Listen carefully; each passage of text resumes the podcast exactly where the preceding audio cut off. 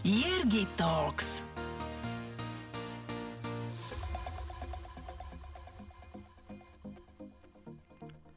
Rodačka z Galanty. Absolventka Slovenskej zdravotníckej univerzity a Cambridge Business School. Svoju kariéru zasvetila zdravotníctvu. Pôsobila ako produktová špecialistka v zdravotnej poisťovni. Skúsenosti však zbierala vo viacerých lokálnych aj globálnych spoločnostiach. Dnes vedie obchodný tím pre mnohé krajiny a trhy v spoločnosti Korza Medical. Jana Bohunická. Ahoj, pekný deň. Vítaj v podcaste Ergitov, ktorý pripravujem v spolupráci s portálom Aktuality.sk. No a ja som veľmi zvedavý na to, to širokospektrálne zameranie tvoje, lebo uh, akože riadiť jednu krajinu už je zaujímavé, ale riadiť tými v mnohých krajinách v rôznych časových pásmach, tak to, táto matematika za tým ma zaujíma veľmi.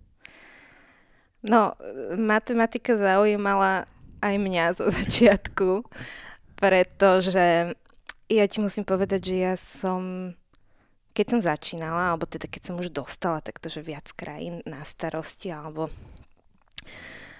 pod moju správu, tak som mala veľký rešpekt.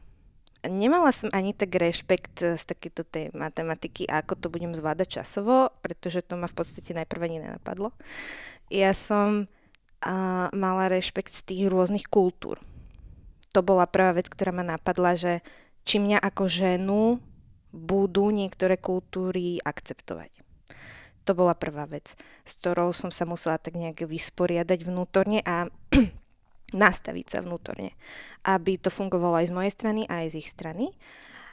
A no potom to časové zvládanie to je celkom zaujímavé, pretože ako sme sa rozprávali, tak uh, ja mám home office, čiže ja mám svoju kanceláriu doma a tieto všetky krajiny, uh, ktoré spravujem, navštevujem.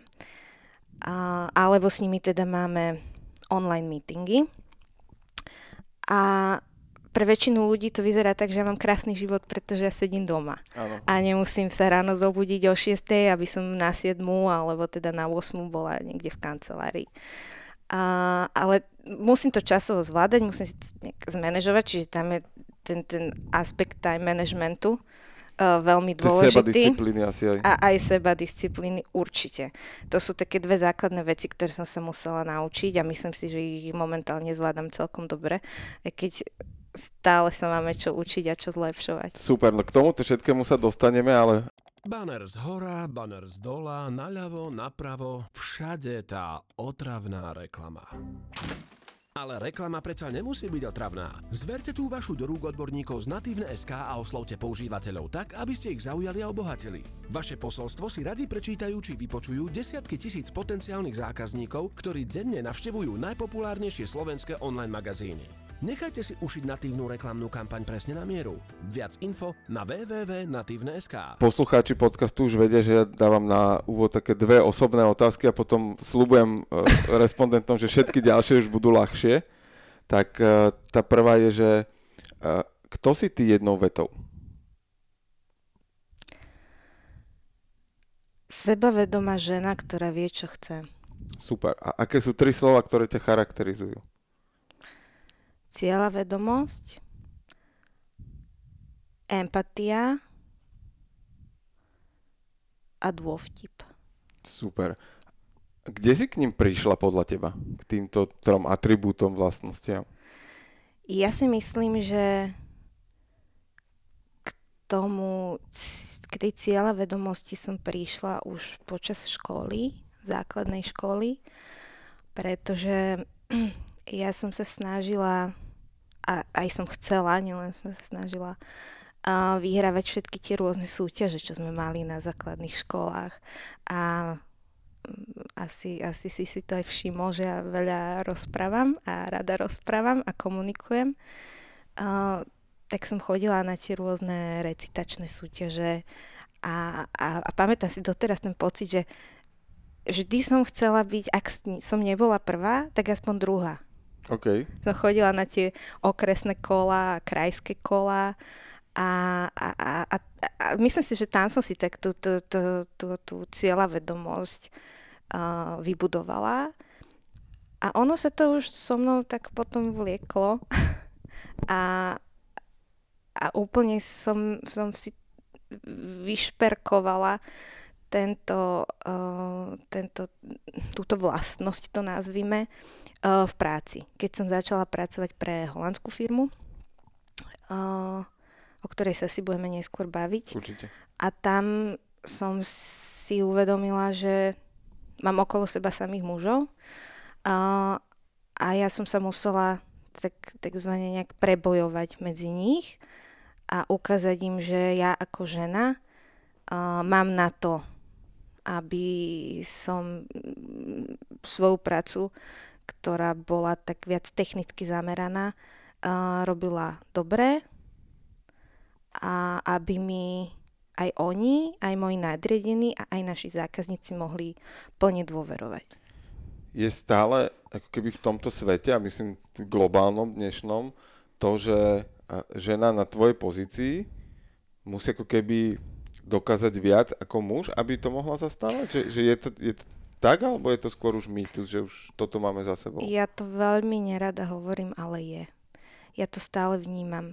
Možno v minulosti uh, to ženy pocitovali viac a, a, a, teraz aj, aj, aj tým, tou rôznou tou komunikáciou um, ja neviem, marketingom a článkami a rôznymi aktivitami uh, sa to tak troška potlača, že, že, že to už neexistuje. A, a že ženy sú rovné mužom v práci a v biznise, ale nie je to celkom tak. Ja sa s tým stretávam a stretávala som sa s tým často musela som sa s tým vyrovnať vnútorne.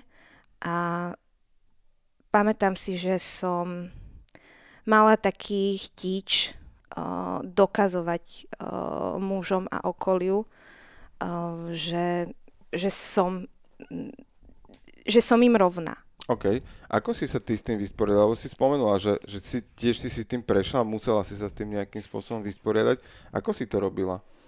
Tak hlavne v prvom rade som sa nelutovala a som sa tak vnútorne podporovala.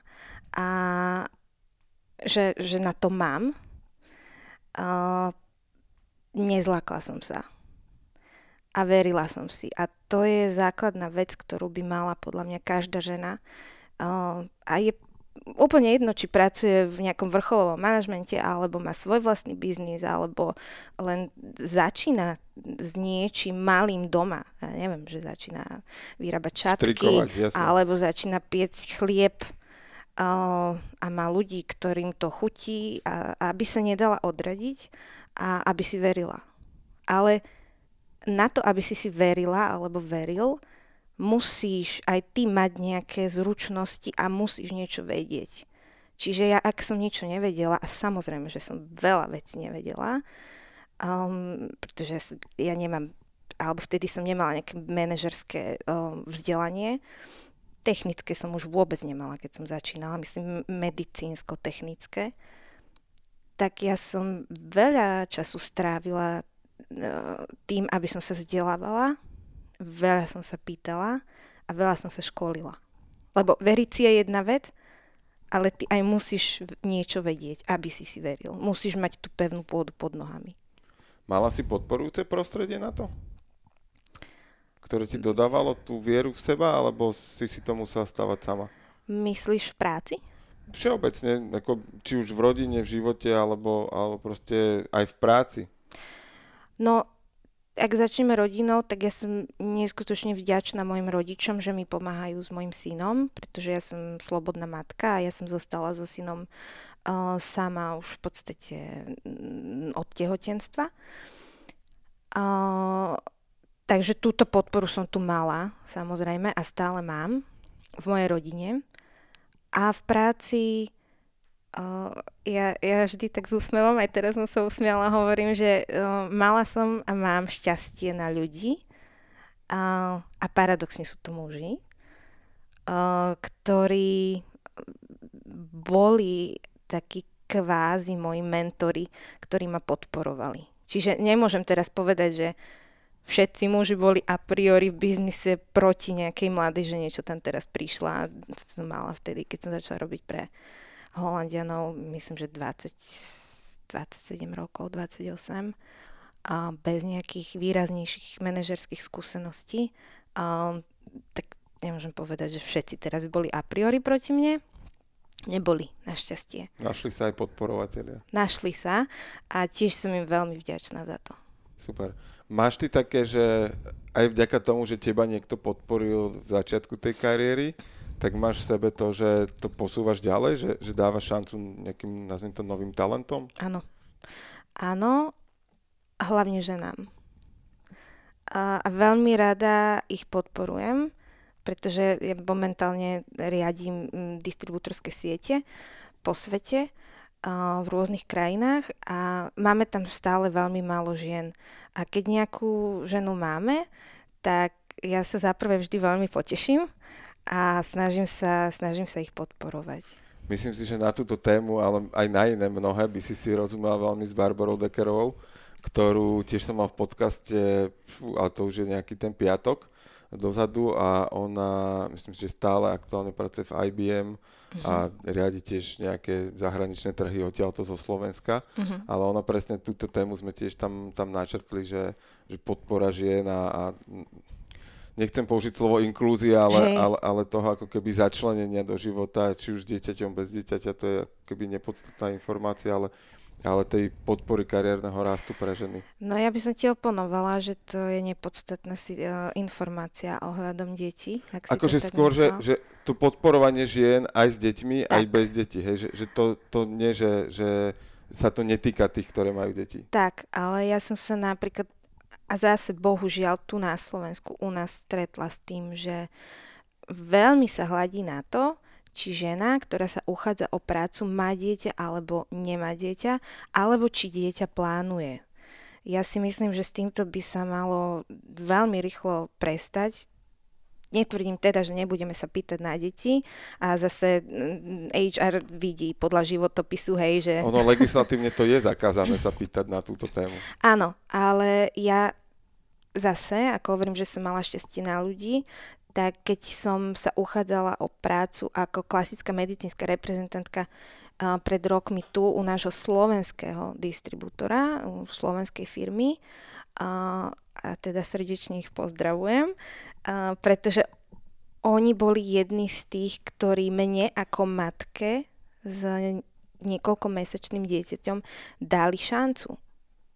A to si ja veľmi vážim ale stretla som sa so spustu iných firiem, ktoré ako náhle zistia, že žena má dieťa alebo má deti, tak ju jednoducho už len preto nepríjmu do zamestnania. Ale už sa neopýtajú, či tá žena má pomoc, či má oper.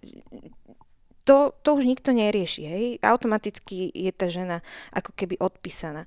A tým, že mám skúsenosť aj so zamestnávateľmi z iných krajín, teraz robím pre americkú firmu, tam toto absolútne neriešili.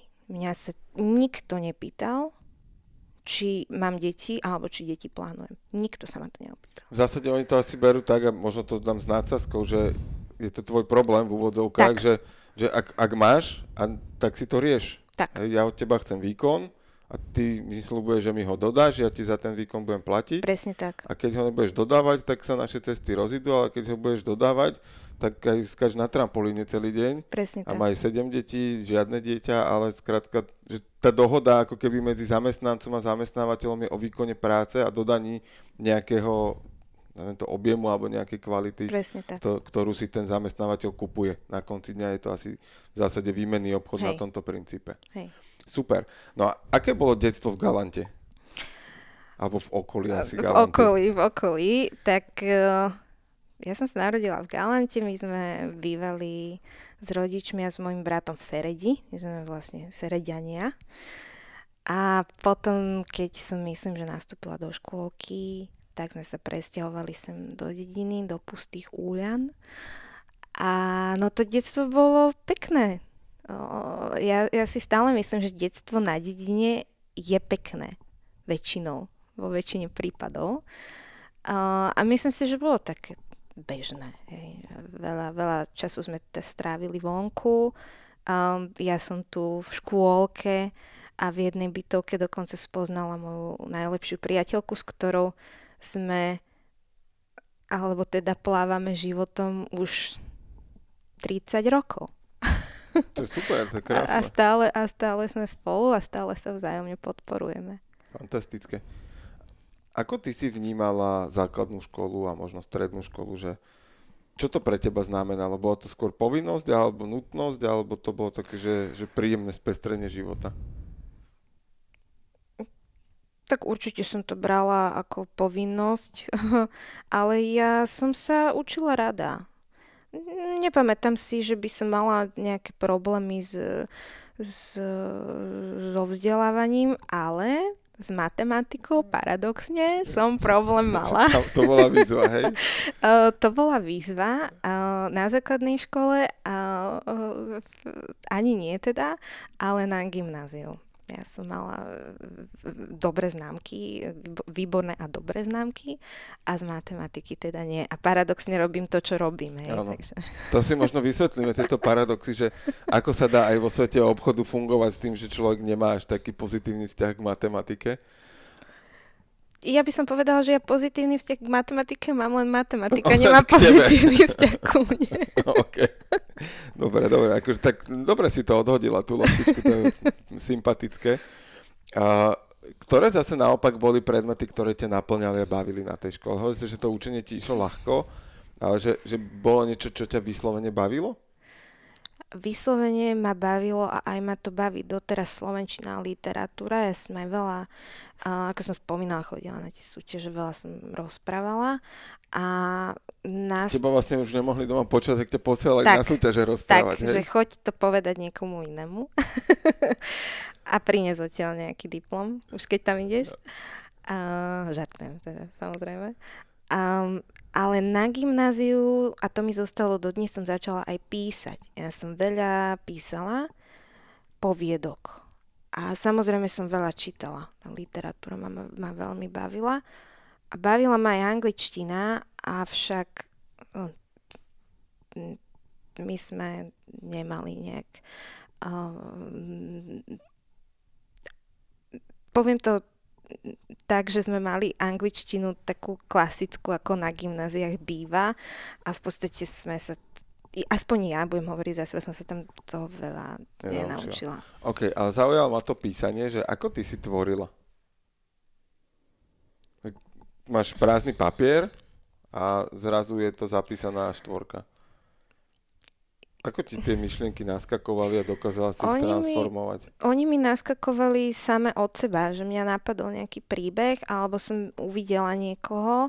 To robím aj doteraz, že ja si veľmi všímam ľudí, lebo ja veľa času trávim na letiskách a baví ma pozorovať tie príbehy. A, a, a na letiskách naozaj vidíš neskutočné množstvo príbehov, aj krásnych, aj smutných.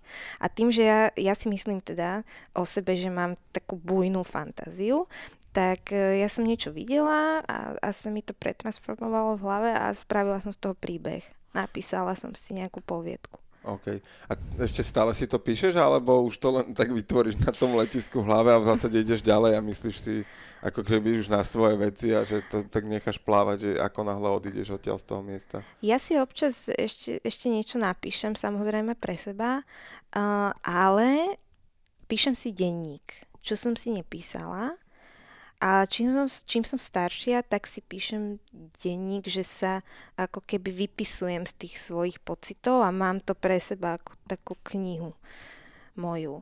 A, ale zase túto fantáziu alebo tak, takéto nejaké vlohy ohľadom písania.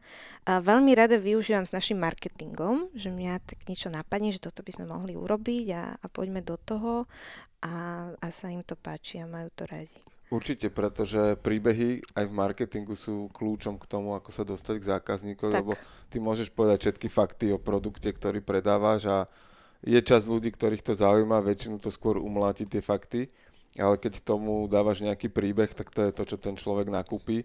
Že mm, je také úplne štandardná obchodnícká otázka, alebo na pohovore pre obchodníkov, že predajte mi toto pero Áno. A to je presne príklad toho, že ako ten človek uvažuje, že nejde na konci dňa o to predať mi to pero, Áno. ale to, že či mi ten človek začne rozprávať nejaký príbeh tej značky, toho pera, akí ľudia ním, aké významné dokumenty podpísali alebo mi povie, že koľko, na koľko hodín tam mám atramentu a neviem Áno. čo. hej, Že, že to je presne ten rozdiel. Čiže možno preto to baví tých marketérov s tebou zase. Počúvate Jergy Talks.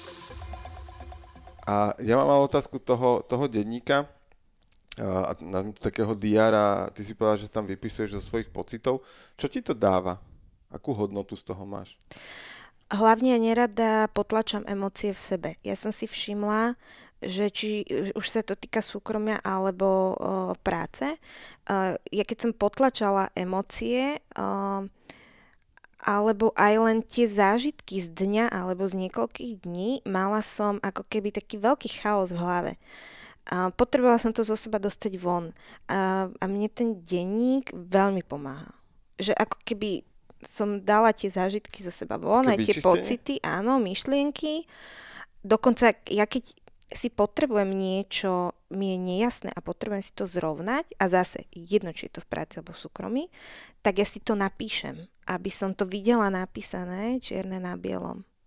Ja sa usmievam teraz, lebo ja mám pred sebou položený, keďže robíme rozhovor, tak ja si občas nejakú poznámku spravím a ja si tak ako keď si prelistujem ten môj zápisník, tak tam sú, nechcem to nazvať silno, že kresby, ale naozaj, že, že myšlienky, ktoré ja aj rovno kreslím, ukazujem a, a presne, že na Hej. tomto princípe veľmi podobnom fungujem aj ja, že, že napísať si to a m, ono možno aj pre poslucháčov odkaz, že na čo to je dobré, okrem toho, že, že to človek zo seba dostane von, tak práve to, že aj úlohy, že keď si ich človek spíše na papier, tak ich nemusí držať v hlave a, a má to zapísané, vie to potom sa udiať, nechcem povedať, že samé, ale minimálne, že ja nemusím premýšľať, že čo ešte, nákup uh, v potravinách, hej. Mhm. Ja milujem, keď je napísaný, akože či v telefóne. Mám ti ukázať môj teraz? Mám v telefóne. je mi to úplne jasné z tejto štruktúry, že, že to budeš mať takto. A to je presne o tom, že áno, kúpiš aj niečo, čo jednak možno nepotrebuješ, lebo ti na to padne zrak, ale väčšinou sa zasústredíš na tie veci, ktoré tam máš naozaj napísané, ale hlavne ty nemusíš celý deň na to myslieť, čo tam budeš nakupovať, ale vieš, že máš zoznam a vieš, že budeš vedieť, keď prídeš do obchodu, čo máš nakúpiť. Hej, a ja to aj v práci využívam. Ja som si teda myslela, že všetci to robia, ale zistila som, že to nerobia. Uh, mám, mm, som si klasická, hej, Excelovská tabulka.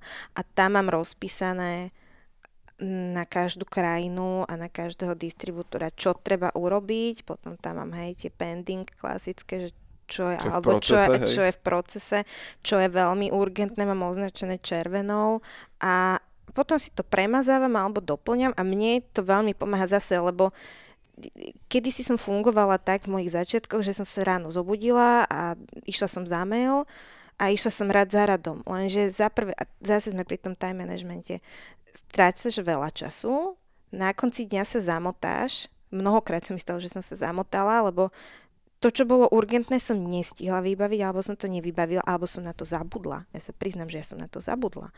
A, čiže ja si musím písať veci, aby som videla, čo treba urobiť hneď, čo počká, na čo čakám ja.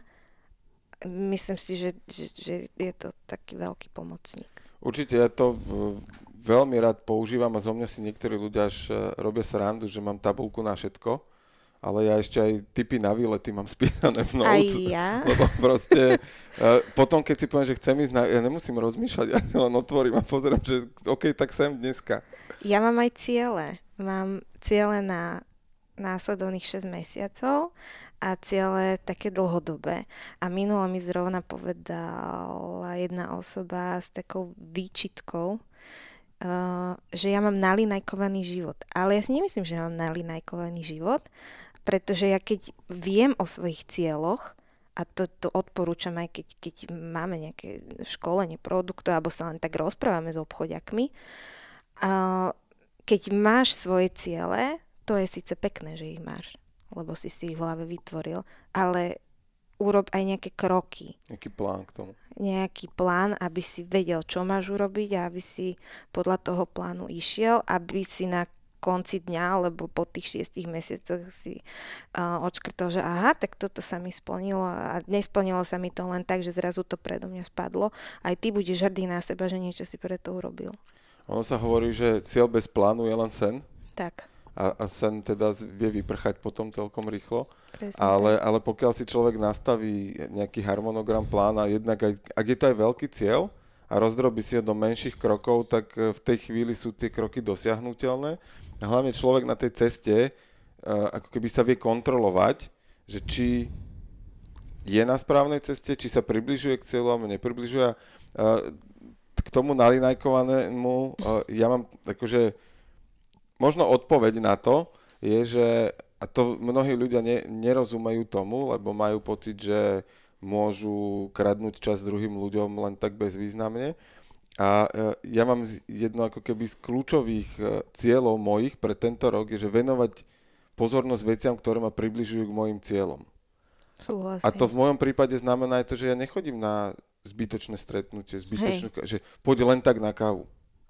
No, ja sa stretnem s kamošom rád, ale musí to mať pre mňa nejakú hodnotu to stretnutie, Áno. že, že ako tráviť len tak čas, ok, môžem oddychovať, ale vtedy si poviem, že oddychujem, že relaxujem a toto je súčasť ako keby toho plánu alebo Hej. tej hry, ale že len tak nič to sa stratilo, lebo potom presne tak človek pláva od nikadiaľ nikam a je taký šarkan, že odkiaľ fúkne, tak tam ho zaveje, ale pokiaľ má jasne stanovené tie ciele, tak, tak vie, kam kráča a na druhej strane akože je určite vhodné byť aj flexibilný. A toto máš ty ako? No, Lebo to podľa mňa súvisí s tým nalinajkovaním, že, že OK, môžem mať plán, ale furt viem byť flexi a, prispôsobiť to okolnostiam. Možno veľa ľudí sa teraz pousmie, tí, čo ma poznajú a povedia, že teda vôbec nie je flexibilná, ale ja si naopak myslím, že uh, v rešpekte mojej práce a, a tým, že som, že žijem sama so synom, čiže zastávam aj tú úlohu otca či- čiastočne, uh, som veľmi flexibilná. A ja musím byť flexibilná a hlavne v práci, pretože tým, ako som už spomenula, že ja nejdem na 8 niekde do kancelárie, kde som do, do pol piatej. Do pol piatej sú ľudia? Ja neviem. ja, ja, ja neviem. Uh, dajme tomu, že do pol piatej, Pove, lebo to je v povedzme, že podstate od 8 jedno. do pol 5. Tak, áno. to je v podstate jedno. Uh, u mňa to tiež nefunguje tak, že idem na lietadlo, niekam prídem a tam si niečo odrobím. Práve že naopak. Už len keď ide človek na dovolenku, vie, že to lietadlo zvykne meškať. Mne sa častokrát stalo, že to lietadlo ani ne, neodletelo. Hej? Čiže som rýchlo musela celý ten plán zmeniť. Prišla som do danej krajiny, Uh, mala som ísť napríklad uh, školiť k operáciám. Operácie sa zrušili, pretože pacient ochorel, alebo lekár ochorel, alebo ja som v tej krajine ochorela. Hoci čo sa mohlo stať, uh, zrušil sa celý plán, čiže ja musím byť flexibilná. Alebo keď cestujem z krajiny do krajiny, uh, takisto tam, za prvé, ja takto prácu necestujem väčšinou len sama, čiže spolieham sa sama na seba, a čo mi tiež dodalo teda tú dôveru v samu seba a, a to sebavedomie, o ktorom sme sa rozprávali. A, musím byť jednoducho flexibilná tej práci. Tam mm, u nás v práci sa to ani inak nedá. A prispôsobovať sa zase tým rôznym krajinám, tým rôznym kultúram. Teraz každý z každej strany niečo chce. Ja sa im musím prispôsobiť, že vieš čo, nemôžem prísť na budúci týždeň do Izraela, pretože letím v tie, v tie dni, budem v Južnej Afrike, ale viem si to nakombinovať tak. zastaviť. Mala som aj také. Minule som letela zrovna z Tel Aviv a, zo služobnej cesty rovno na Island. A, že som si to tak... A, Je to, na, skoro, to je skoro cestou do, na Slovensko. Áno, a tam môžeme, môžeme tú flexibilitu spomenúť, že ja som tam vlastne ochorela, dostala som COVID, ešte medzi tými neprišla batožina, čiže batožina zostala v Tel Aviv, ja už som letela na Island, takže som musela byť flexibilná, vymyslieť si náhradný plán. Tak e, to je krásna ukážka toho, ako to vie fungovať. Ale potom zase je úplne v pohode, keď e, Uh, ako keby, že v tej práci musíš byť že extrémne flexibilná, tak v iných zložkách života to ako keby možno mať naozaj radšej tak akože kľudnejšie a stabilnejšie. A áno, keď tá situácia si to vyžaduje, tak, tak vtedy zareagovať. Ale ja som vypozoroval v poslednom období, a on to bude aj s flexibilitou veľmi podobné, že v zásade náš mozog má ambíciu uh, čo najjednoduchšie prežiť ten život s nami. Hej, že Áno. ako keby bez nejakých zásadných uh, dramatických udalostí, keď to tak poviem. A v zásade pre neho, že prekračovanie komfortnej zóny je niečo, čo nechce robiť. Hej? Presne tak. Na druhej strane uh, mozog má rád rutiny a vypozoroval som to, že pokiaľ si z prekračovania komfortnej zóny spravíme rutinu vedomú, tak aj v čase, keď príde niečo nečakané a musím prekročiť tú komfortnú zónu ako keby neplánovane, tak ten mozog je na to pripravenejší a tým pádom o mnoho flexibilnejšie zareaguje na tú zmenu, ako keby som celý život len nerobil nič, čo by presahovalo môj komfort a potom zrazu dojde nejaká šupa zvonku. Súhlasím a ja by som ešte dodala, že úspešní ľudia, a tým nemyslím bohatí ľudia, ale úspešní ľudia, sú úspešní hlavne preto, pretože prekročili tú svoju komfortnú zónu. A nie len raz, ale prekračujú celý život. Je to v zásade taký návyk, asi. Ja si myslím, že je to návyk, že už potom ťa to ako keby tlačí ďalej a ďalej uh, urobiť niečo navyše. Robíš to ty vedome nejakým spôsobom, že si dávaš akože cieľene výzvy, ktoré vieš, že ti ten, tam príde možno nejaký moment, ktorý si nebude úplne príjemný, ale vieš, že ti to bude užitočné? Ja si nemyslím, že to robím vedome. Ale áno, v podstate, v podstate máš pravdu. Robím to väčšinou vedome, lebo si v hlave poviem, ako zase ja nemám dream job, ako niektorí ľudia si myslia, lebo ono to tak vyzerá. Hej, keď... Že sedím z domu a, a riadím pol sveta. Áno, alebo dám nejakú peknú fotku, uh, teraz sa chystám do Milána na Svetový kongres, tak Samozrejme, že nebudem dávať fotku, ako som unavená s opuchnutými nohami po celom dni na Instagram. Nebudem sa stiažovať, lebo v konečnom dôsledku je to práca, ktorú milujem a, a, a zažívam tam pekné chvíle a veľa cestujem.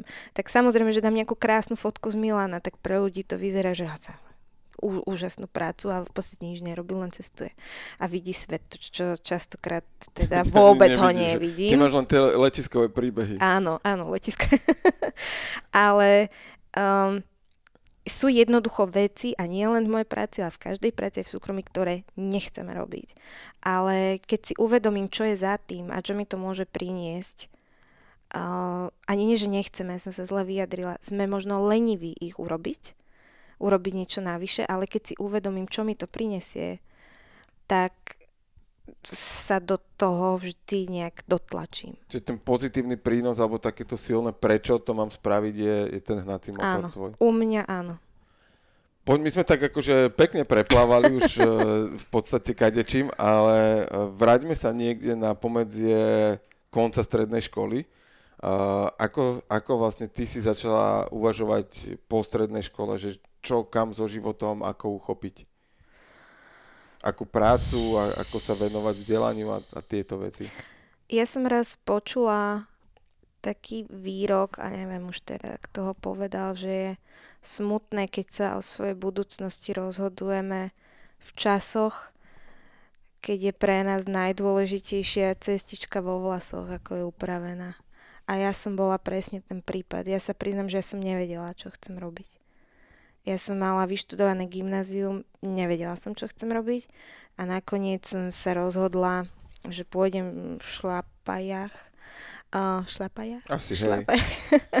a moje maminy, ktorá je um, učiteľka, tak som išla študovať pedagogickú školu do Trnavy, čo samozrejme, že som nedokončila, myslím si, že som odišla po prvom ročníku, pretože u mňa bol stále ten chtič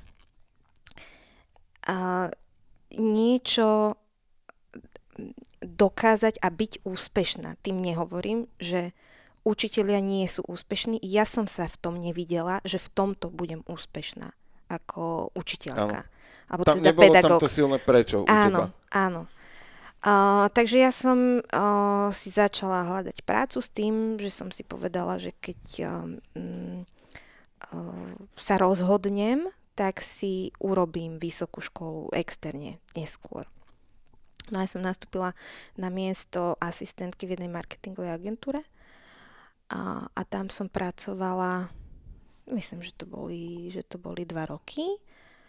A, a potom som uvidela ponuku pracovať v zdravotnej poisťovni, tam som začala pracovať tiež e, ako asistentka a tam som vedela, tam som pochopila, že chcem zostať v zdravotníctve.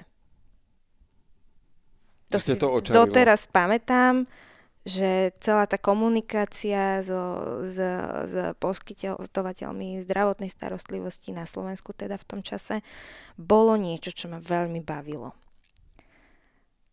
A už som v tom zostala. A čo si tam robila? V, to bol Unión, myslím? To bol Unión, tam sme robili klasické asistentské práce, potom sme sa dostali čiastočne aj k produktovým veciam. Takže bola to celkom tvorivá práca, bolo to zaujímavé, no ale ja som potom spoznala lásku a som si povedala, že veď nemám žiadnu v podstate kariéru za sebou, som bola ešte mladá žaba, tak uh, som odišla uh, za vlastne otcom môjho dieťaťa uh, do Kanady. Odišla som za ním a strávila som nejaký čas v Kanade. A tam si sa aj venovala nejaké práci? Či tam... tam som, nie, ja som v Kanade nepracovala, pretože som pracovať nemohla. Uh-huh, okay. Ja som v Kanade čakala na pracovné víza, ale ja som tam fungovala len na turistické, ktoré som si potom okay. predlžovala. A keď už som konečne dostala pracovné víza, alebo teda povolenie pracovať a študovať, pretože ja som chcela aj študovať uh, v Kanade, tak uh, uh, som zistila, že budem mamina a, a vrátila som sa na Slovensku v dôsledku určitých okolností a zostala som na Slovensku a stále tu žijem. No a ako sa teda to potom vyvíjalo e, ďalej? To už teda nebol Unión tým pádom? Nie, no ja som, ešte by som spomenula, že Kanada mi dala naozaj veľa, čo sa týka jazykových zručností. Uh-huh. Tie, tie skills a mm, aj zase tej, tej viery v samu seba. A teda dala mi úžasného syna. Ako to, to je naozaj dar od Boha, ktorý mám doma. A ja som potom bola uh, normálne klasicky na, na materskej dovolenke, či rodičovská dovolenka sa to volá. Bola som, že dovolenka, tak, no áno. ale neviem, čo tam si človek môže dovoliť. Bola som... Čas oddych to není určite. Áno, so synom, čiže ja som s ním bývala v Bratislave sama.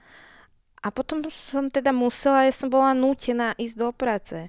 A zase, ja som sa mnohokrát stretla s tým, že uh, veľa ľudí ma odsudilo že ty si nechala malé dieťa v jasliach, keď si s ním mohla byť doma 3 roky a dieťa ťa potrebuje a, a tak ďalej a tak ďalej. Nehovorím, že nie, že to tak nemá byť, ale v každej okay, živote fungujeme inak. inak a my nevieme mnohokrát uh, tie dôvody, ktoré sú za tým, prečo tá žena išla do práce a tak ďalej a tak ďalej. Čiže ja som nastúpila do firmy, keď mal syn nejakých, myslím si, že 9 mesiacov, uh, do firmy, ktorú som spomínala. Pre, uh, to je, to holandská? Do, nie, nie, to je uh, slovenská firma, oni sídlia v Bratislave a je to distribútor okay. uh, zdravotníckých uh, prístrojov, zdravotníckého materiálu a tak ďalej. Čiže tam som začala pracovať ako klasická medicínska reprezentantka alebo teda sales reprezentant. Uh, no a po dvoch rokoch som dostala ponuku od nášho dodávateľa uh, pracovať ako obchodná riaditeľka pre východnú Európu, ale východnou Európou sa v podstate uh, myslelo len Slovensko, Česká republika, Ukrajina, nebolo v tom zahrnuté Rusko a mala som Balkán. Čiže to bolo prvých, myslím, že to dokopy tvorilo 9 štátov. Hm ja by som tu možno zastavil, že ako si to dokázala sklbiť a, a časovo si to nastaviť tak, aby uh, si vedela jednak aj tú prácu zabezpečiť, ale aj ten chod rodiny, tým, že si zastávala ako keby viacero, viacero rolí. No, ja som bola nastavená a myslím si, že väčšiu časť môjho života nastavená v tom zmysle, že to rob- musím urobiť a chcem to urobiť, pretože ja som chcela mať tú prácu, vedela som opäť, že chcem pracovať v tej zdravotníckej oblasti, ale ja som bola nútená v tom čase sa postarať sama o seba a v prvom rade o moje dieťa. A teraz tu mm, sedíme v, vo veľkom dome mojom, ale ja som vtedy bývala v malej garzonke v Bratislave. Ja som naozaj, a to už som spomínala viac raz, ja som nevedela, uh, ako budem fungovať. Čo ti vtedy pomáhalo? v tom takom mentálnom nastavení, udržaní sa, že, že dá sa to a zvládnem to. Viera v samu seba. Ja som si verila a ja si verím stále. Vnímala si ty, alebo pozerala si sa na ten svet nejak, že horizont budúcnosti, alebo si to brala, že OK, tak tu a teraz toto musím riešiť, toto musím zabezpečiť a, a až potom postupom času, keď si získala nejakú možno stabilitu a, a, a aj tie finančné zabezpečenie svoje, tak, tak potom si začala možno vidieť nejakú budúcnosť a plánovať ju viacej? Ja som fungovala aj fungujem aj aj. Že boli veci, ktoré som si uvedomila, že sú urgentné, treba ich vyriešiť hneď, alebo treba na nich pracovať zo dňa na deň, alebo z hodiny na hodinu, ale mala som, čo sme už spomínali, také dlhodobé ciele, kam sa chcem dostať, čo chcem dosiahnuť nielen v práci, ale vtedy to bolo hlavne v súkromí. Vedela som, že ja nechcem do konca života bývať v malom byte, uh, myslím malom, naozaj malom. Vedela som, že chcem sebe aj svojmu synovi dopriať niečo väčšie, nie len v bývaní. Proste ten životný štandard som vedela, že chcem vyšší. Uh-huh. A pracovala som na tom. Čo ťa to obdobie naučilo do života, keď sa na to pozeráš teraz spätne s odstupom tých pár rokov? budem sa opakovať, ale viere v samu seba. A myslím si, že ma to veľmi naučilo také pokore. Lebo viem, kde som bola a viem, kde som teraz. Ako sa pozeráš na vec, a to je taká, nazvem to, že filozofická téma, a, lebo stretávam sa s tým u mnohých ľudí a poviem to, že našej generácie, kedy sme si my v živote prešli určitými obdobiami nedostatku. A to v nás možno spôsobilo, alebo bol ten taký prvotný impuls toho, že OK, že viem, že toto viem zvládnuť, ale viem, že mám naviac a chcem viac a dosiahnem viac a mám viac. Hej? A to, tým, touto cestou si idem. Ale ten, že, ten spúšťač toho je ten nedostatok na začiatku. A akým spôsobom toto možno naučiť tie naše deti, ktorým tým, že my sme už vytvorili tú hojnosť, akým spôsobom ich naučiť to, že aby presne, lebo ty si použila slovo pokora, že toto obdobie ťa naučilo pokore, vieru v samu seba. Akým spôsobom toto odovzdávať tým deťom, aby oni vnímali, aby oni bez toho, že zažijú ten nedostatok, vnímali rešpekt k tým peniazom, k tomu, že ten dom sa nepostavil sam od seba, že ten bankomat nie je krabička, do ktorej len vložíš kartu a kedykoľvek si vybereš, koľko chceš. No ja by som to aplikovala aj na nás dospelých a ja si to musím občas pripomínať, že to, že teraz máš niečo dostatok, neznamená, že sa to nemôže zmeniť. Konec koncov COVID nás to naučil všetkých.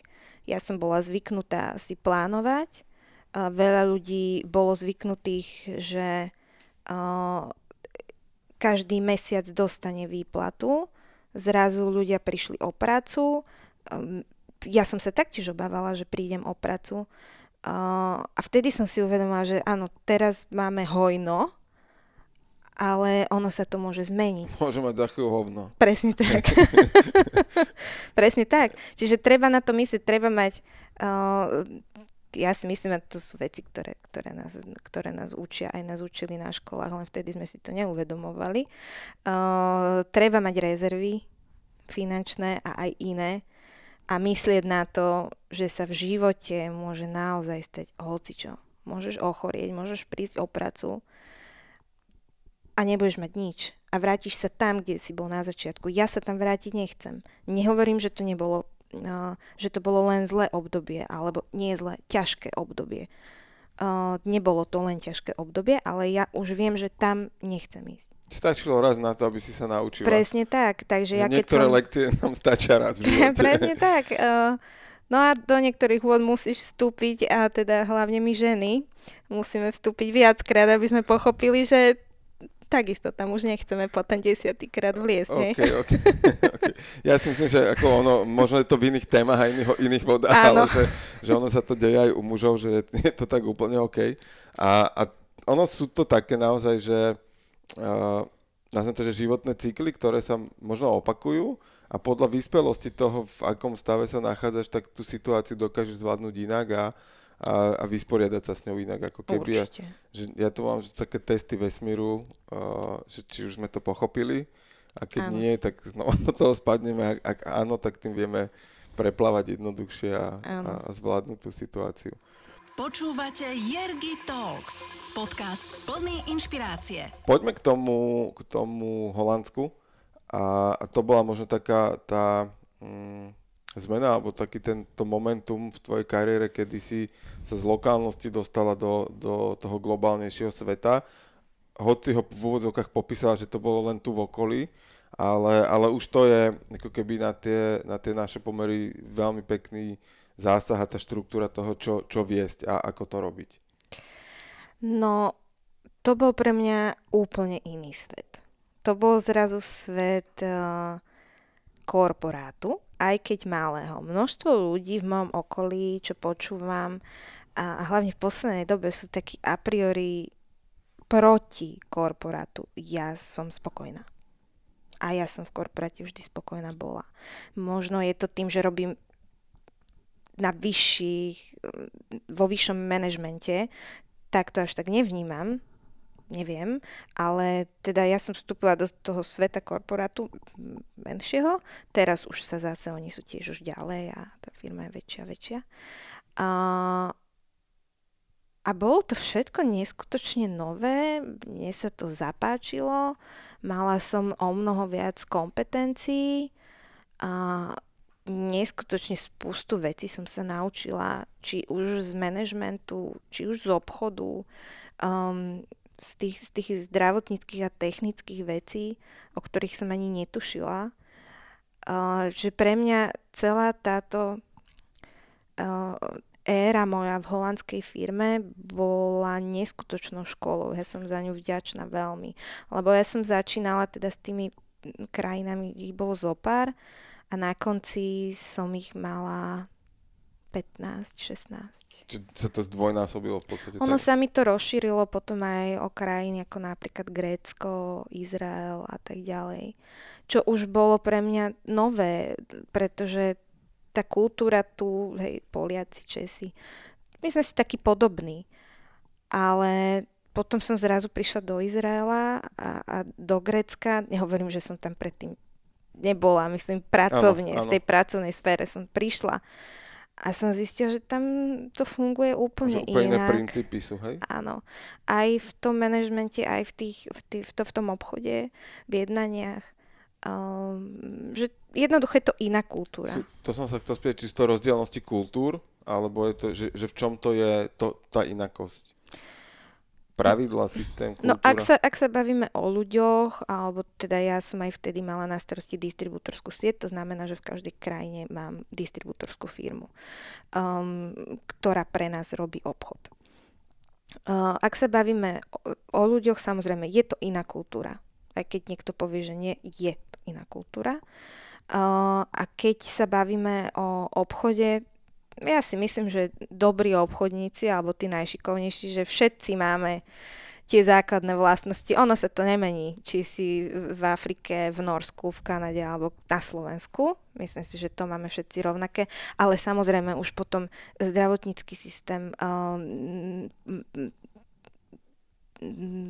ako sa funguje, he, hej, ako, ako fungujú uh, štátne tendre, ako funguje nákup uh, zdravotníckých potreb, zdravotníckého materiálu. To sa líši od krajiny v krajine. Uh-huh. A vnímam to možno to, že okrem toho, čo popisuješ, že taký najväčší rozdiel v tom je, že keď na Slovensku si zastupovala uh, tú spoločnosť, kde bola si ten sales reprezentatív a bola si tak keby, že tá exekutívna rola. Ano. A zrazu si to začala riadiť.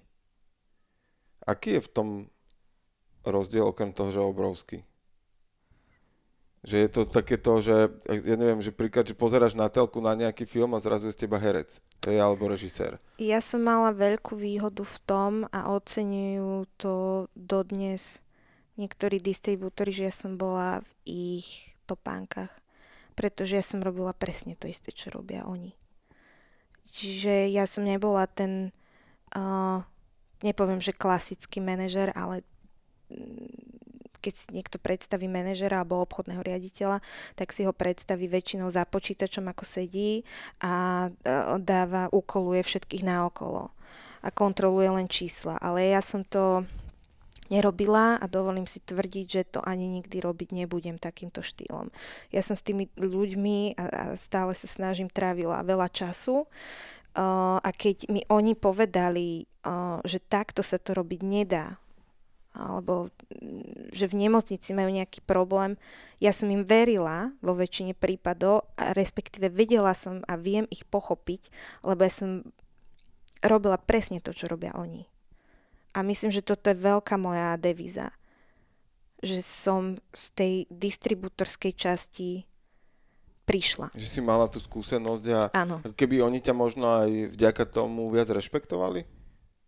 Že keď ty si im vedela dať povedať príklady toho, ako si to ty reálne robila pri tom face-to-face stretnutí? Nemyslím si, že rešpektovali, skôr mi dôverovali, uh-huh. že im nepoviem, že ty sa len vyhováraš. Lebo stretla som sa s veľa manažermi, ktorým keď sa distribútor posťažoval alebo povedal, že toto nemôžeme predať do tej a tej nemocnice pre takýto a takýto dôvod, tak bol odbitý tým, že ty sa len vyhováraš, lebo dobrý obchodník predá všetko. Ja si to nemyslím. Tam je potom otázka akože dôsledkov toho predaja. Áno. Akože predať teoreticky sa dá všetko všade. Otázka je, či to má zmysel pre obe strany a ak je ten obchod pre niektorú zo stran nezmyselný, Presne tak, tak je to jednorazová vec. Presne tak, je to jednorazová vec a tým, že my sme pracovali uh, s, s operačnými prístrojmi, na ktoré je naviazaný spotrebný materiál a vlastne u určitej časti to robím aj teraz, uh, tak sa mnohokrát stalo, že ten obchodiak chcel to rýchlo predať alebo vyhral tender, predalo sa, predal sa celý ten prístroj a potom sme sa čudovali, no ja som sa nečudovala, ale niektorí ľudia sa čudovali, prečo sa tam nenavezuje spotrebný materiál. A toto je presne to, čo si ty povedal. Že No, ja si nemyslím, že obchod, dobrý obchodník predá všetko, presne kvôli tomuto. Na čo by to robil, keď to z dlhodobého hľadiska nemá perspektívu a nemá to zmysel.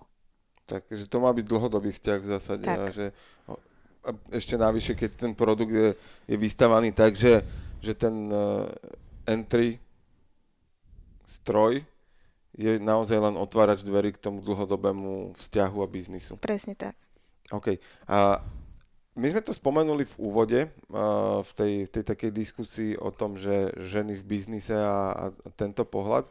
A aké to bolo, keď sme teda konkrétne pri, pri téme Eh, tejto spoločnosti a tvojho osobnostného rastu v nej, tak ako to bolo možno vnímané, ako ty si to vnímala, tú, tú svoju rolu v tom mužskom svete? Bo aj tých, tých lekárov, a síce v, tej, v, tej, v tom segmente, kde pracuješ, je pravdepodobne aj, aj lekáriek veľa, alebo že doktoriek žien, ale možno sa mýlim, ale ako ty si to vnímala, že, že asi si bola skôr výnimka ako žena, ako by to bolo pravidlom? No, ja stále výnimka som. My tam, uh, nemáme tam veľa žien na, vo vysokom manažmente, alebo teda vyššom manažmente, na týchto riaditeľských pozíciách. A ja si myslím, že je to z viacerých dôvodov. Uh, veľa žien uh, má rodiny a nechcú takto fungovať. Oni nechcú, a ja to chápem, nechcú veľa cestovať, nechcú veľa času tráviť mimo domu, čo je jedna vec, na ktorú sa musíš nastaviť. Buď to chceš, alebo nechceš. Buď si chceš budovať túto kariéru týmto štýlom, ale, alebo proste povieš, že nie. Potom druhá vec, čo som si všimla, ale to sa netýka len žien, ale aj mužov, oni zo začiatku veľmi chcú. Budujú si kariéru, idú vyššie a vyššie, ale potom zistia, že Nie je to tak, ako sme spomínali, všetko rúžové, že ty len cestuješ a vidíš svet, ale je naozaj za tým aj veľa problémov a nepríjemných situácií a musíš robiť veľa kompromisov. Takže oni to potom robiť prestanú. Mm, ja stále hovorím, že tento typ práce buď miluješ, alebo ho znenávidíš a nebudeš to robiť. Uh-huh.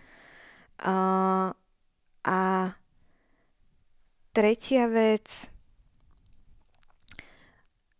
ja som stále mala pocit, a teraz už je ten pocit taký nie veľmi výrazný, občas, občas je, a, že tí muži a hlavne starší, a, ale je, nie je to všade, je to v určitých krajinách ženy z počiatku ako keby neakceptovali, že oni ju na tej vysokej pozícii neakceptujú, alebo, a to sa mi stalo a, a poviem to, uh, povedia, že ona je pekná, ona sa sem určite dostala cez postel mm-hmm. niekoho. Stalo sa mi to, myslím, že som sa stretla s týmto Jasne, názorom. chápem, chápem. Hej. Uh, a tie ženy to, to, to nezvládnu.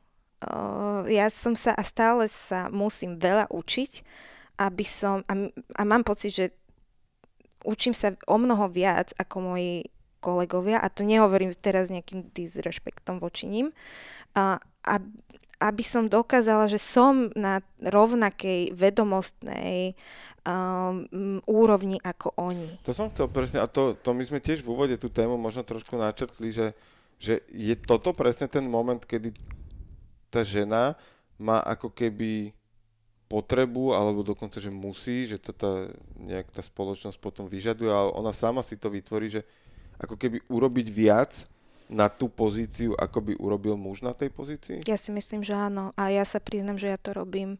Musím sa teda robila som to. Občas sa mi to ešte stane a musí si to tá žena v hlave upratať. Je iné, keď cíti, že niečo nevie. Lebo mne sa to stalo. Aj teraz sa mi to deje, že ja niečo neviem. Ja cítim, dám príklad, máme nový produkt a ja teraz ho mám ísť odškoliť a ja cítim, že no neviem o tom produkte 100%. Ako to ja mám naučiť uh, uh, nejakú distribučku, keď ja o tom neviem? To je iná vec. Ja zase nemám rada, keď niekto, um, nejaký obchodný riaditeľ, alebo to je vlastne jedno produktiak, na, na kluše nastupí pred, pred, pred ľudí, ktorých ide školiť, alebo sa s nimi len ide na business meeting o niečom porozprávať a vidíš a cítiš toho človeka, že on vlastne o tom nič nevie. Že to len rozprávkar. Presne tak, to je iná vec, že ja keď sa o niečom idem rozprávať alebo mám business meeting, tak sa na neho pripravím. To je iná vec, ale zase stretla som sa s tým aj sama u seba kedysi, že som robila naozaj navyše veci, ktoré som robiť nemusela, len aby som mala uh, pocit sama pred sebou, ani nie pred tými. To som mužmi. sa chcel spýtať, že či to dokazuješ sebe alebo tým Presne druhým. tak. A to, to, je zase, to je zase možno na inú diskusiu, že mnohokrát my ženy sa snažíme dokazovať same pred sebou, že máme na tých mužov v biznise. A to sú zase len tie naše domnenky, čo som si všimla, že u mužov tieto domnenky moc u vás, u, u vás to nie je až také ako u nás, hej? že my si zvykneme veľakrát domýšľať veci a, a s tou fantáziou pracovať, čo na konci dňa nie je ani pravda. OK. A je to, je to ako keby v koncepte aj tých domienok, domýšľania, dokazovania si a, a ono to súvisí aj s tým, čo si, čo si ty pomenovala, že sa deje a, a možno častejšie, možno menej častejšie, to o potom ako keby sebahodnote toho človeka, že ty počuješ alebo dozvieš sa, že niekto niečo takéto o tebe povedal, alebo už si to len domyslí, že, že mohol by si to niekto mysleť, tak ja to začnem ako keby o to viac makať, o to viac dokazovať, že na to mám. Že je to také ako keby, že sám proti sebe idem, že, že niekde vnútri znižujem tú svoju sebahodnotu a tým pádom ju idem kompenzovať väčším výkonom alebo väčšou snahou? Presne tak a ja si myslím, že my ženy dokážeme do tohto veľmi rýchlo a často sklznúť. Že tú sebahodnotu si budujeme my v sebe. Ja nepotrebujem niekoho, aby mi povedal, že urobila si výborne tú prácu, keď ja viem, že som ju výborne urobila. Nehovorím, že ma to nepoteší. Ja som napríklad typ človeka, ktorému to veľmi zdvihne ego, keď napríklad ma šéf pochváli a keď to urobí ešte pred publikom. Hej, to ja sa zase priznám. Ja to mám rada. Ako sa tleskejte mi, mám to rád. Áno, áno tleskejte mi, mám to rád. To, toto, na toto ti uh, ani nie, že oponovať, ale, ale skôr, že rozšíriť uh, obzory v tejto oblasti a kontexty, že uh, sú v zásade dve, zá, dve základné skupiny ľudí, ktorí sú presne tak, on sa to volá, že interní, čiže však viem, že som to spravil dobre. Uh-huh. A potom sú druhá skupina externí, ktorí fungujú na princípe, že musí mu to povedať niekto druhý, uh-huh. aby vedel, že to spravil dobre. Uh, úplne iný príklad, uh, uchopiteľný aj pre poslucháča. Uh, zariadiš nový dom a ten interný pozrie, vidí, však super, mám to tu pekné, som spoko, cítim sa tu perfektne. A ten externý každej návštevy sa 6 krát spýta, že ako sa vám tu páči. Keď mu jeden povie, že niečo není OK, tak je z toho rozhodený týždeň. A potom sú tam už tie odnože a ja som opäť presne tá veľmi príbuzná tebe, že, že však sám viem, že som to spravil dobre. Hej ale poteší ma to externé potvrdenie, že áno. A ešte keď to je od autority a pred Hej. publikom, tak áno, presne, že, že toto sú momenty, kedy, kedy to vie po, pohľadiť, potešiť. Hej. Ale v zásade, ak sa to neudeje, tak akože nemám sám výčitku, že by som to nespravil dobre. Akože však viem, že však vidím výsledky, viem, že to je OK. Ja som mala takúto výčitku, alebo aj teda občas mám, že keď ma niekto nepochválil a že ja sama som si sa nevedela pochváliť všimla som si, že to bolo v situáciách to, čo som spomínala, že nebola som na 100%. Že sama som o tom vedela. Mne sa tiež stalo, ako aby som teraz, uh, ja nehovorím, že som uh, tisíc, tisíc percentná. Samozrejme, že aj mne sa stalo, že som išla na business meeting a bola som nepripravená Stalo sa mi to. A to je presne to, že potom utvrdzuješ sám seba, že až nebolo to také zlé. Vieš, lebo vnútri cíti, že no bolo, lebo si bola nepripravená. Vieš. A, ale plyne z toho pre teba ponaučenie? Určite.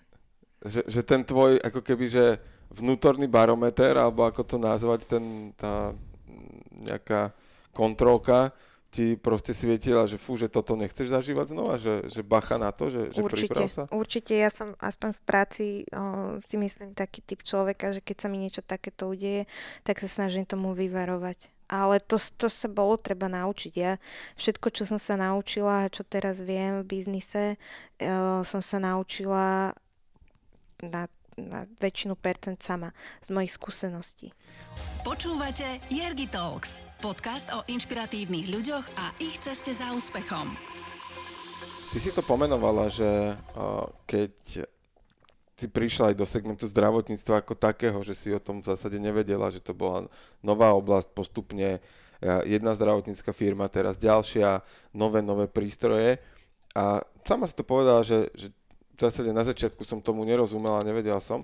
Ako si spravila to, že si sa to naučila, že dneska o tom vieš rozprávať a, a rozprávať tak, že je to aj autentické, aj uveriteľné? Ja sa veľmi veľa pýtam a nebojím sa pýtať.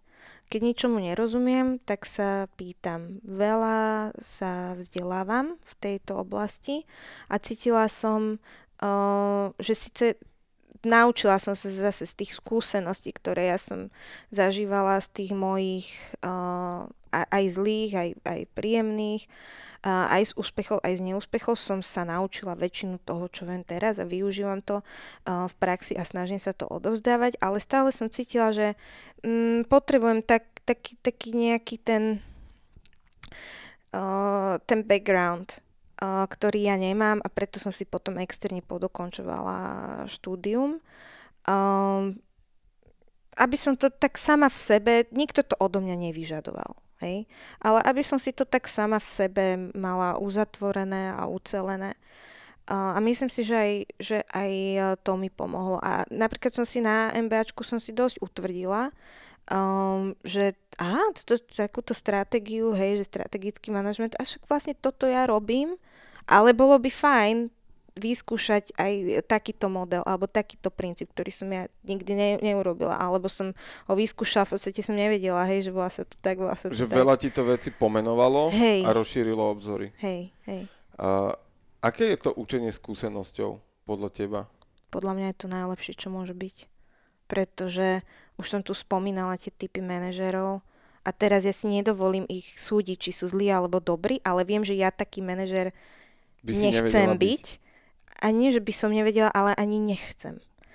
Um, že majú všetko naučené, majú o mnoho vyššie vzdelanie, ako mám ja, ale oni nie sú dobrí manažeri. Oni nemajú výsledky.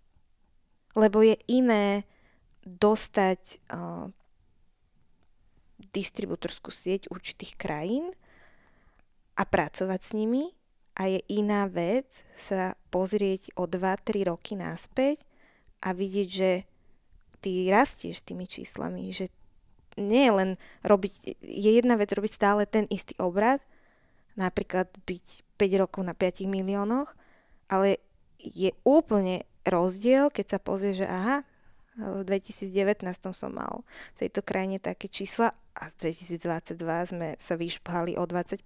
Wow. Aj ty máš iný pocit, aj tí ľudia si ťa inak vážia a inak na teba pozerajú. Ako dôležité podľa teba je v živote všeobecne a teraz mne to akože napadlo pri tom biznise, ale môžeme to naozaj pozrieť aj na život ako taký, a sa pozrieť občas späť na to, že kde som bola, kam som sa už dostal a možno sa odmeniť aj za to, pochváliť sa. Ja si myslím, že to je veľmi dôležité.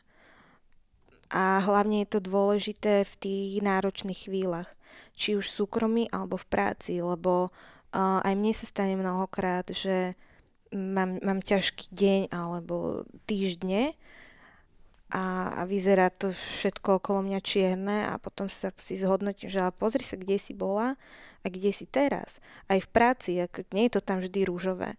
Mnohokrát sa mi stalo, že ja som nebola spokojná s niečím, alebo naopak, tí distribútori alebo tí lekári neboli s niečím spokojní a, a, alebo povedali niečo, toto sa mi na tebe nepáčilo, toto nekúpime a tak ďalej a tak ďalej. A mala som situácie, kedy sa tie situácie opakovali. A, ale treba si vtedy pripomenúť, že to, čo robíš, robíš dobre a zhodnoť si to, ako si sa posunul aj v súkromí, aj v práci. Je na to možno práve to, ty si to spomenula, že to robíš na polročnej báze, to také možno kontrola cieľov, kontrola plnenia, prestavovanie tých dlhodobých, alebo teda udržiavanie fokusu aj na tie dlhodobé, aj na tie krátkodobé, že je dobre sa udržiavať z tvojho pohľadu, že tým, že to robíš, čo to tebe prináša? No presne toto, že keď sa retrospektívne pozriem, uh, tak, som, tak som na seba hrdá, kam som, kam som sa dostala. Ja s tým, že v podstate mi nikto nepomohol, aj keď áno, spomenula som tu už tú firmu, ktorá mi dala možnosť ako prvá uh, rodinu, ale v konečnom dôsledku, keď si sadneš večer, tak si sám so sebou. Lebo len ty sám seba musíš potiahnuť. Keď ti niekto podá pomocnú ruku alebo ti dá šancu, ty sa musíš rozhodnúť, či ju využiješ alebo nie. A ako ju využiješ? A ako ju využiješ. Ako ty vnímáš, lebo ty si to tiež spomenula, že aj e, vo vašom segmente tá korona zamávala vecami a mnoho vecí sa zmenilo. Hej, že to ono to tak dosť akcelerovalo zmenu uh, v spoločnosti ako také a teraz radšej sa nebáme o ľuďoch, že čo to v nich všetko spôsobilo, lebo to máme asi na ďalšie Tak. hodiny podcastu a neúplne zábavného. Ale, ale uh, otázku smerujem k tomu, že ako ty vnímaš zmeny a ako sa im vieš prispôsobovať. Myslíš všeobecne alebo počas... Kľudne počas všeobecne, korony? ale aj počas tej korony, a že ak ti napadne nejaký konkrétny príklad, že, že či to vyhľadávaš, alebo je to skôr, že OK, akceptujem, ale nemusím. Ja nemám rada zmeny. A nemám rada veci neplánované. To o mňa, o mne ľudia vedia. Nemám to rada. Tak, ako som spomínala, rada si plánujem veci. A korona, no toto bol presne ten prípad. Ja som bola zvyknutá cestovať a mala som naplánované služobné cesty na pol roka dopredu. Zrazu prišla korona, Ja som mala úzkosť toho, že ja som zavretá. Skončili letiskové príbehy? To, skončili letiskové, aj romantické príbehy letiskové, ale uh, uh, ja som sa ako keby zasekla. Ja si pamätám ten pocit, keď sa všetko zatvorilo, že 2-3 týždne ja som mala až úzkosť. Že som bola len doma a ja som proste potrebovala, ja som typ človeka, ktorý je stále všade, len nie doma. A ja som zrazu musela byť doma. Ja som, a, a, a potom som, ale zase, potom som rozmýšľala, že čo budem robiť a môj bývalý šéf to vtedy veľmi jasne vystihol a povedal, doteraz ste všetci cestovali, tak teraz budete sedieť za počítačom, budete robiť administratívnu robotu a tak ďalej a tak ďalej a to mi ukázalo, že toto je zase typ práce, ktorý uh, robím ho teraz, lebo ho robiť musím a určite ho nechcem robiť. Nie, tak teraz, ak si to spomínala, že musela som sedieť doma, to pripomenul jeden vtip z toho obdobia, ktorá on vtedy vznikol po pár týždňoch, že uh, muž hovorí, že, že jak sme zostali doma, že tak som sa musel rozprávať so ženou, že cítil, že som cítil, že celkom fasa človek. Hej, hej, áno, áno, áno. Že, že aj takéto veci nás to naučilo. Počúvate Jergy Talks. V čom ty vnímaš uh, také, že slovné spojenie, že umenie žiť, čo teba naplňa v živote? Ja som veľmi rada, že môžem povedať, že mňa naplňa v živote moja práca a moja práca je môjim hobby. Ja sa naozaj ne, nenutím do práce nie vždy, samozrejme, áno. Sú dní, kedy by si vedela áno, si predstaviť bez ale, toho? ale väčšinou, ja to beriem ako moje hobby, že keď ja si mám večer, mám voľný večer um, nemám nič naplánované a mám si sadnúť za počítač, čo aj často robím, tak ja to robím v podstate rada. Nenutím sa do toho. Čiže odpoveď je, že naplňa ma moja práca. Samozrejme, uh, náplňa mňa a môj život môj syn, um, moja rodina a, a zase je to spojené s mojou prácou cestovanie. Ja veľmi rada cestujem a spoznávam nové krajiny a nové kultúry um, neobsedím doma. Takže som rada, že to mám prepojené s prácou a snažím sa, keď už niekde som, uh, tak si č- nájsť čas aj na seba a spoznať tú krajinu, že tam zostanem napríklad o deň dlhšie alebo priletím a, a pozriem si ju. Mhm. Ako ty funguješ v rámci tej práce a spoznávania nových kultúr a fungovania, prepínania ako keby podľa toho regiónu, ktorému sa práve musíš povenovať a dať mu pozornosť. Tak ako náročné to možno je, že uvedomovať si vôbec tie kultúrne rozdiely medzi, medzi jednotlivými krajinami alebo národmi a ako to tebe vyhovuje, ako si sa s tým naučila fungovať? Mne to už teraz vyhovuje veľmi, ale keď som začínala, uh, tak si pamätám, že som bola skôr taký pozorovateľ. Uh, a, a bola som veľmi zvedavá ja som do všetkého išla tak, že som bola zvedavá. Keď som išla do Izraela, tak som bola zvedavá, ako tí ľudia fungujú a musela som sa uh, naučiť, ako k ním pristupovať a ako s nimi pracovať. A na akom systéme jednania a obchodných jednaní oni fungujú. Um, takisto um, potom teraz ako mám severské štáty, hej, uh, Fínsko, Norsko, Dánsko úplne inak fungujú a tiež keď som s nimi začala spolupracovať, tak som bola taký pozorovateľ, že bola som taká veľmi opatrná, ani ja som sa nejak moc neprejavovala, som bola taká uh, konzer- nechladná, ale konzervatívna skôr a nechala som ich, nech, nech oni mi ukážu, ako, ako celý systém funguje. A to sme sa vlastne aj bavili, že nie je to len o tých eh, kolegoch a distribútoroch a obchodiakoch, ale aj o celej tej krajine a o celom trhu. Ty musíš poznať ten trh a norský trh a trh Južnej Afriky je úplne že to, že ako sú geograficky ďaleko, hej, tak sú aj akože mentálne hej, inak? Pre... Alebo ako keby to správanie toho trhu? To, to správanie toho trhu to je úplne iné, to by sme mali na, na, na dlhšiu debatu, to správanie je úplne iné, keď si zrovna porovnávame tieto dve časti sveta. Ale aj to, tie, tie obchodné jednania sú, sú, sú odlišné, sú odlišné. A zase sa dostávame, keď hovorím o tom, že treba spoznať svoj, svoj trh a svoj produkt, zase sa dostávame k tomu, že som musela vykročiť zo svojej, zo svojej komfortnej zóny. Uh, nevždy máš k dispozícii agentúru, ktorá ti urobí prehľad trhu, hej, ktorý ty dostaneš a si ho naštuduješ. Keď sa jedná, aspoň teda u nás v, vo firme, uh, o menšie krajiny, tak ti povedia, že urob si prieskum trhu a je na tebe, ako ho urobíš. Veľa ľudí to ne, neurobia to buď sa im to nechce, alebo sa im to zdá príliš komplikované. Zase, ja sa veľmi veľa pýtam, veľmi veľa zistujem a, a urobím si ten prehľad toho konkrétneho trhu, aby som vedela, čo tam vieme aplikovať a ako tam vieme fungovať, ako vieme rásť. Alebo nerásť. Boli trhy, odkiaľ, kde som povedala, že tu sa nám jednoducho neoplatí uh-huh. Um, expandovať a robiť biznis. OK.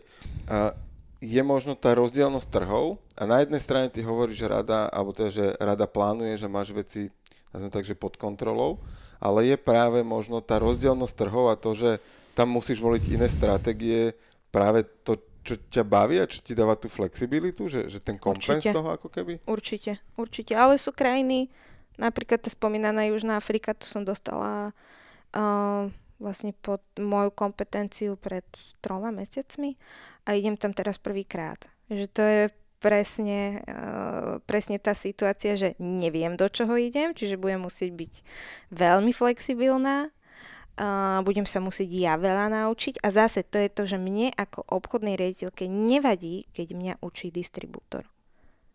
Ja si myslím, že to je veľmi dôležité nechať sa naučiť aj od toho druhého človeka nevyvyšovať sa, že ja som teraz obchodný riaditeľ a ty budeš robiť to, čo som ja povedal. Je to podpora dôvery?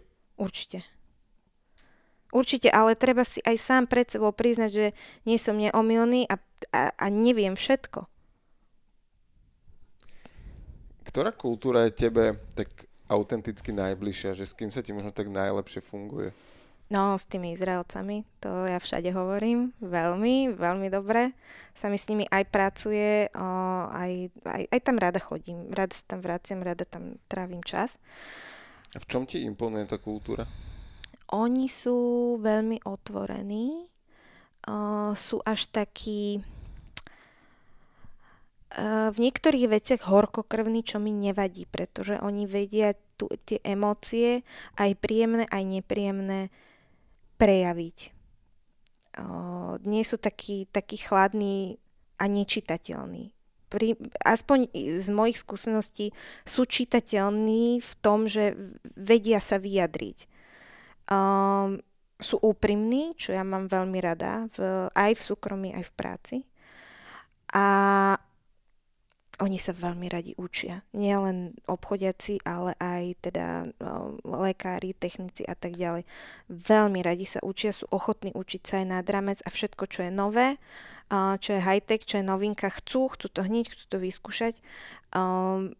Sú, sú, sú naozaj pracovití a sú nápomocní. Aspoň teda, nebudem teraz paušalizovať, ale aspoň tí, s ktorými robím ja. Tak.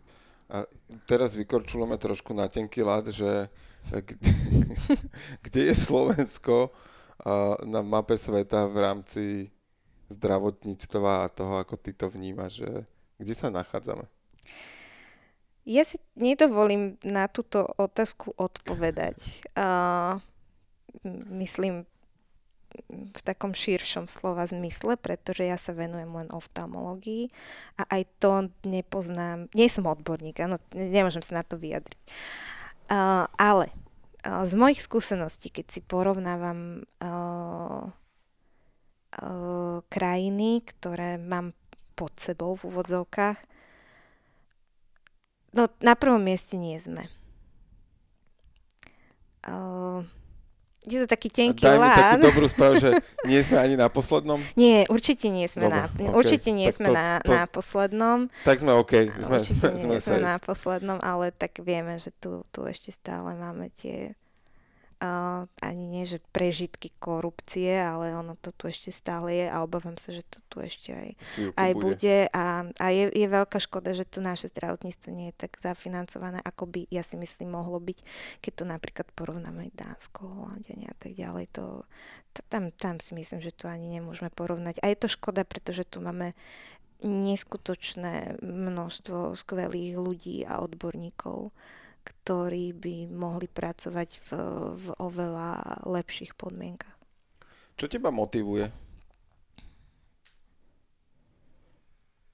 Úspech. Ak myslíš teda v práci, úspech kdekoľvek si to zoberie. Dal som ti veľmi otvorenú otázku, takže nechám na teba výber, ktorým uh, sa chceš vy, akože Ja by som sa do tej práce. Dobre. Úspech v práci, dobré výsledky, spokojní ľudia okolo mňa, to ma motivuje a, a, a taký pocit, že to, čo robím, tak uh, robím dobre. A kde ty nachádzaš inšpiráciu? Ja som to už spomínala, že v tých, ja by som ich nazvala mentory, ktorých mám okolo seba, tak určite v nich. V tých ľuďoch, ktorí niečo dokázali, ktorým dôverujem a ktorí mne dali šancu pracovať na mojom sne. Čo ťa baví na tom, keď ty toto, ako to dostávaš, posúvaš ďalej a vidíš potom rast tých ľudí pod sebou a, posúvaš im životy a, a ich kariéry? Že baví. No, ja som veľmi rada, že čo je len jednému človeku alebo jednej tej žene, ktorej poviem, aby si verila a vidím, že si začína veriť a pracuje na sebe, že som jej dodala tú odvahu. Lebo je, je, to, je to tvoj život, je to jej život. A ako som už, už povedala, na konci dňa si sám so sebou a, a ty si ten kľúčový, kto pracuje na tvojom živote. Nie je to ani, ani sused, ani, ani sestra, ani rodič, ale si to ty. A keď sa ty rozhodneš pracovať na svojom sne, a je jedno, aký to je sen, a niekto ti dodá tú odvahu, na, na ňom pracovať, tak ja si myslím, že to je najdôležitejšie a ani nie, že to ma baví, lebo ja to nerobím, že by ma to Zištne, hej, bavilo, alebo teda, že mám plán tu niekomu dodávať odvahu, ale ma to poteší. Keď mi niekto povie, že, že, že ďakujem, že vidím, že sa to dá a, a dodala ste mi odvahu a teraz budem alebo verím sám sebe, tak ma to tak zahreje pri srdci a ma to poteší. To je také, ako sme hovorili aj predtým o tej pochvale, že, že ty vieš, ano. že si spravila dobre, ale je príjemné, keď to niekto povie na hlas. Áno, určite. A čo je podľa teba kľúčom k tomu nájsť tú vnútornú odvahu a hodnotu? Ako si to možno mala ty, že, že čo tebe dodalo tú, to sebavedomie, že koľko však ja to zvládnem? Ja si myslím, že nie každý to v sebe má. Ako ne, ja nesúhlasím s tým, že napríklad s výrokom, že dokážeš všetko, čo si zaumieníš. Nesúhlasím s tým, pretože ty to musíš v sebe mať. Ty ten chtíč, alebo ako by sme to nazvali, musíš v sebe cítiť a musíš mať jasný cieľ. A musíš si byť vedomý, že to nebude stále rúžové. Ak to naozaj chceš, tak to dokážeš, ale napríklad ja poviem príklad, chcela by som byť teraz vynikajúci neurochirurg. Veľmi by som to chcela, ale nemyslím si, že už by som to dokázala. Hej? Že treba si stanoviť reálne ciele, najprv si treba povedať, aspoň ja som to tak urobila, uh, a, a cítiť v sebe, že chcem zostať v tom zdravotníctve. Kde chcem zostať, čo chcem robiť a dať si reálny cieľ čo chcem dokázať a začať na sebe pracovať a veriť si. Čo sú možno tvoje silné stránky? Vieš ich pomenovať? Asi najdôležitejšia, alebo to taká najzásadnejšia je dravosť. Že ja si idem za tým, čo chcem a, a som taká ambiciozná. To zase súvisí aj s tou dôverou v samu seba. Mm-hmm. Ako ty relaxuješ? No, ja veľmi rada čítam, čiže mm, tou literatúrou, ako sme sa už bavili, uh, píšem. Uh, Že to vypísanie sa je pre teba taký relax áno, večer? Áno, rada varím. Uh, myslím si, že to je také prepojené s tou fantáziou mojou, čiže uh, várenie je pre mňa relax. Uh, milujem hory.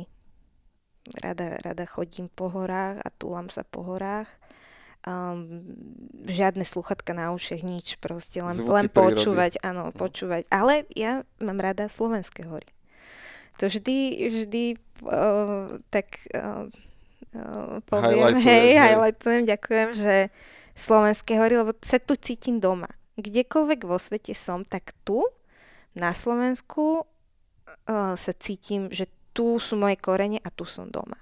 A kde máš taký kút obľúbený na Slovensku, čo sa týka tých hôr, že taká dobrá prechádzka, alebo lebo ja mám rovno v hlave akože presný obraz, že kde sa nachádzam, keď, keď takéto niečo. Máš jedno miesto, hej? Akože z lokalitu, keď no, to tak aj ja mám, ja mám Liptov v okolí uh, Výšna a Nížna Boca. OK. Uh, takže to je také miesto, uh, napríklad o tom som písala aj to ma teraz napadlo, to sme písali umelecký opis na gymnáziu na maturitách. Ja som okay. o tom mieste písala 10-stranový umelecký opis. OK. No. A, ale to asi zostalo v škole, že pre archív To zostalo v škole, áno, no, to zostalo v škole. Bolo Bohužiaľ. By, bolo by zabava to možno vyhrabať a získať to, že či to niekde ešte majú. A...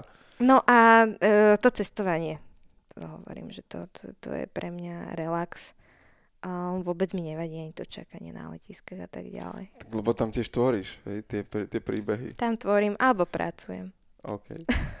Ja ti ďakujem veľmi pekne za, myslím, že veľmi, teda za mňa poviem, že veľmi príjemný rozhovor a verím, že aj uh, za poslucháčov sa ti môžem poďakovať za mnoho inšpirácie takého tvojho pohľadu a vnímania uh, reality tými tvojimi očami. Ja ďakujem veľmi pekne za pozvanie a teda dúfam, že si začneme veriť a že sa nám a, a všetkým posluchačom začnú plniť sny a ciele, ktoré máme. Podpisujem a, želám krásny deň, dobré ráno, dobrý večer, kedykoľvek nás počúvate. Jergi Talks vám prináša Jerguš Holéci v spolupráci s Aktuality SK.